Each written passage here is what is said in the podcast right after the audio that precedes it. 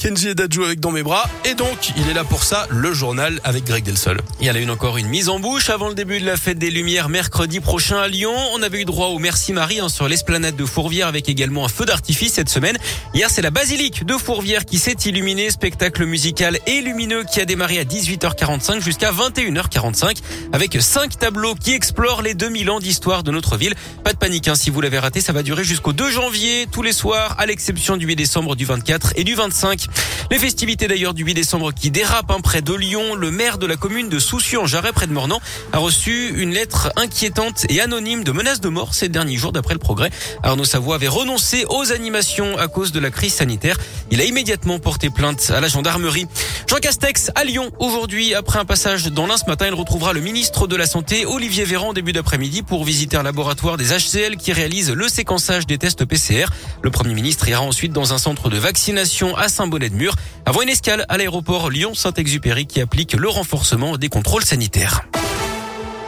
Un Noël solidaire, c'est l'objectif des Restos du Cœur en pleine opération paquet cadeau en partenariat avec plusieurs enseignes sur Lyon. Des bénévoles emballent vos présents en échange d'une petite participation.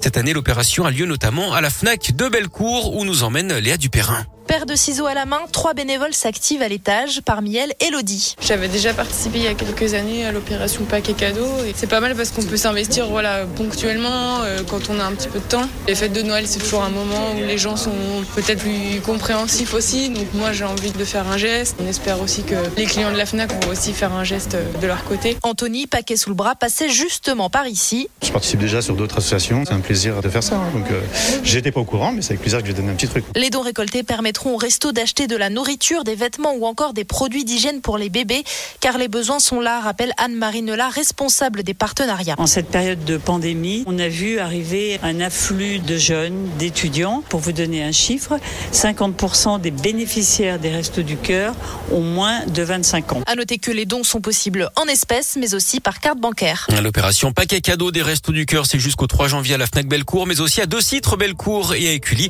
Les restos lancent également une collecte de jouets. On vous en dit plus sur radioscoop.com. Solidarité toujours avec le coup d'envoi de la 35e édition du Téléthon pour financer la recherche sur les maladies rares. Des milliers d'animations sont prévues dans la France et près de chez vous. Vous pouvez donner directement sur le terrain, sur Internet ou au 36 37. Soirée agitée sur les routes hier dans l'agglo lyonnaise. Sur la 43, une Jaguar a pris feu à hauteur de Saint-Priest en direction de Chambéry. D'après le progrès, heureusement, le conducteur a pu sortir à temps. Le feu a rapidement été maîtrisé, mais on ne sait pas pourquoi le bolide s'est embrasé. Et puis sur la M6, cette collision entre sept véhicules à Limonest en direction de Paris hier soir. Trois blessés légers dans ce carambolage qui a également créé de grosses difficultés de circulation. Du sport et du basket avec de l'Euroleague hier soir et la défaite de l'Asvel face au Bayern Munich 73 à 65. Et puis du handball au programme aujourd'hui avec le début des championnats du monde féminin. La France affronte l'Angola à 18h.